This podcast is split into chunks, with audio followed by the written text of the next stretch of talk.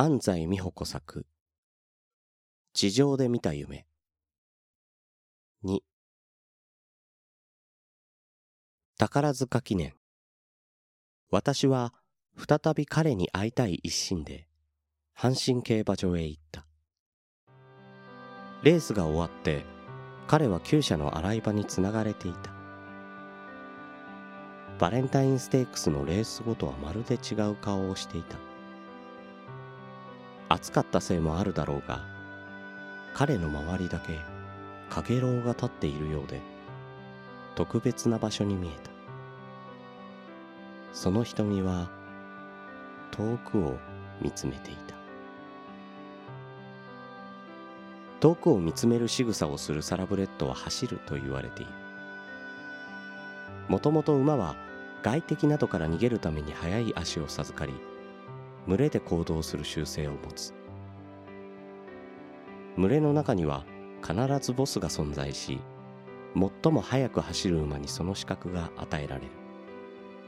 競馬はそういう馬の本能を利用して人間が楽しむために考えられたものである。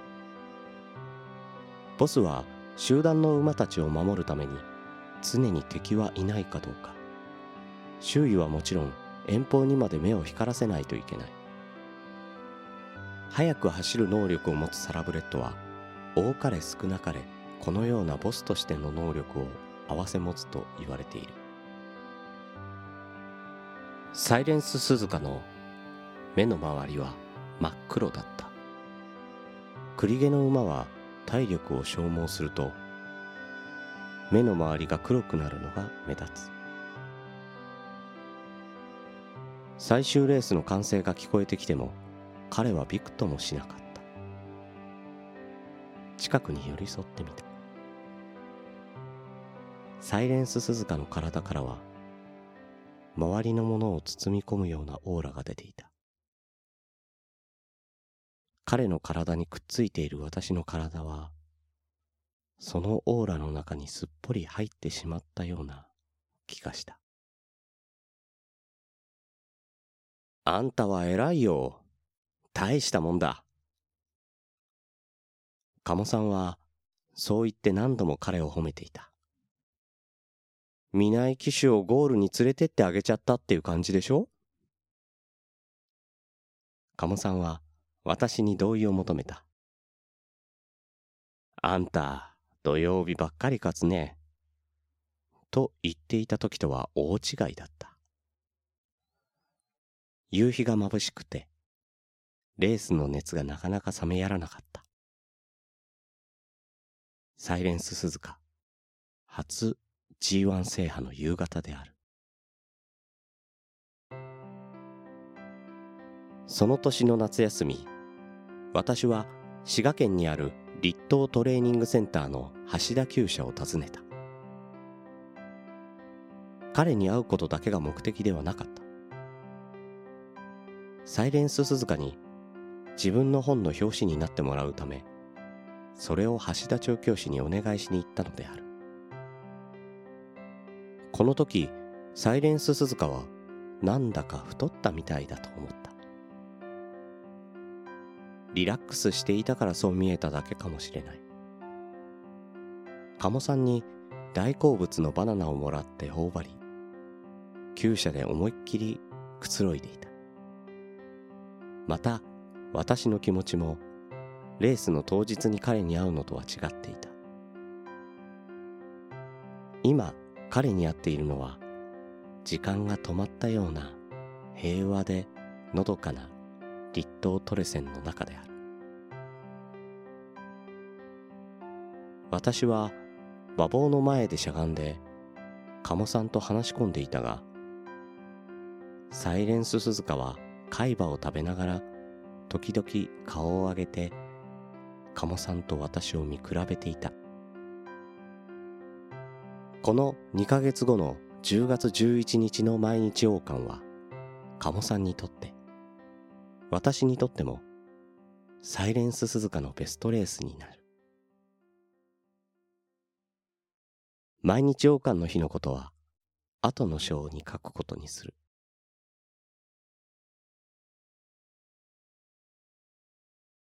私はバレンタインステークスの日からサイレンス鈴鹿鴨厩務員と面会を重ね天皇賞という運命の日を迎えることになった。この時東京競馬場の4階のスタンドからサイレンス鈴鹿が走るのを見ていた。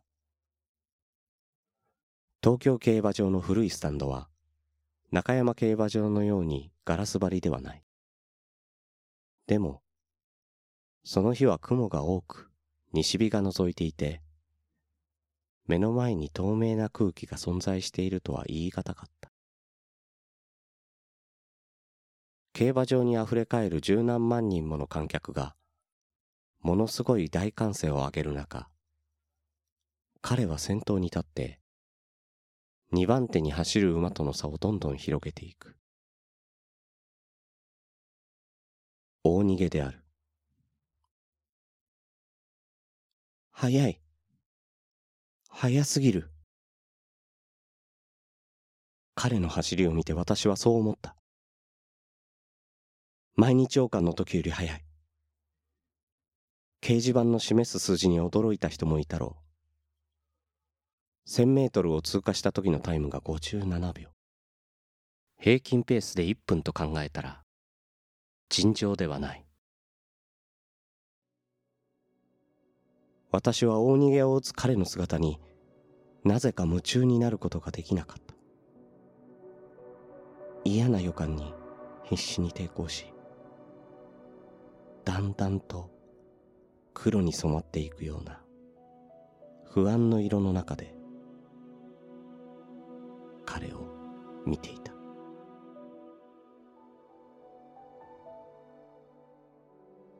4コーナーに差し掛かる前彼と武豊騎手は止まった。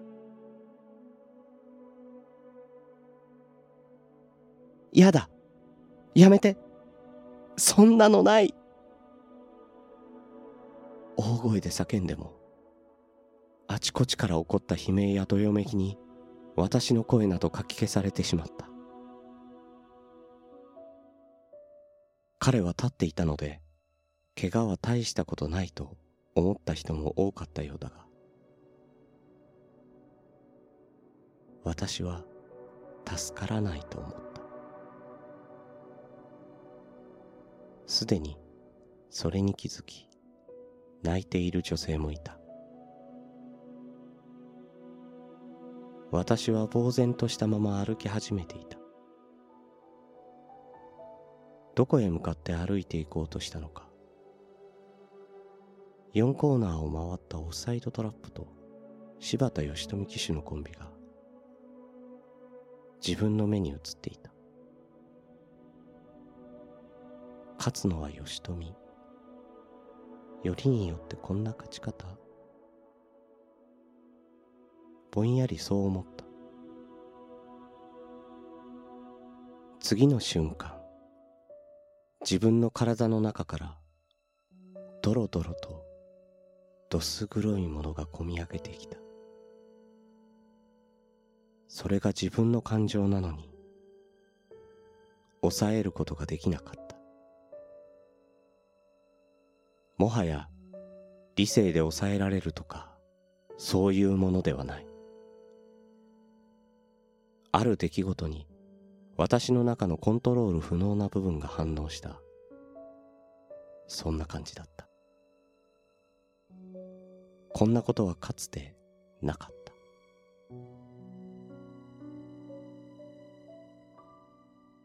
もう一人の自分が喋り出した。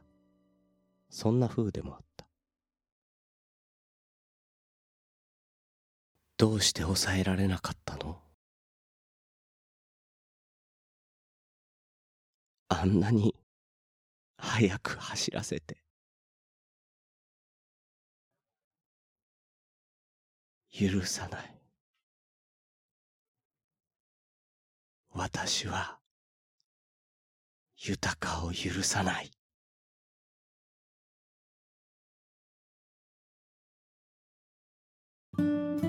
朗読の時間。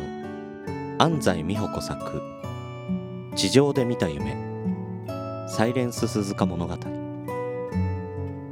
この番組では感想リクエストをお待ちしております。宛先はグリーンドット朗読 at gmail.com もしくは朗読の時間ツイッターアカウントへの DM まで。ナレーターはグリーンでした。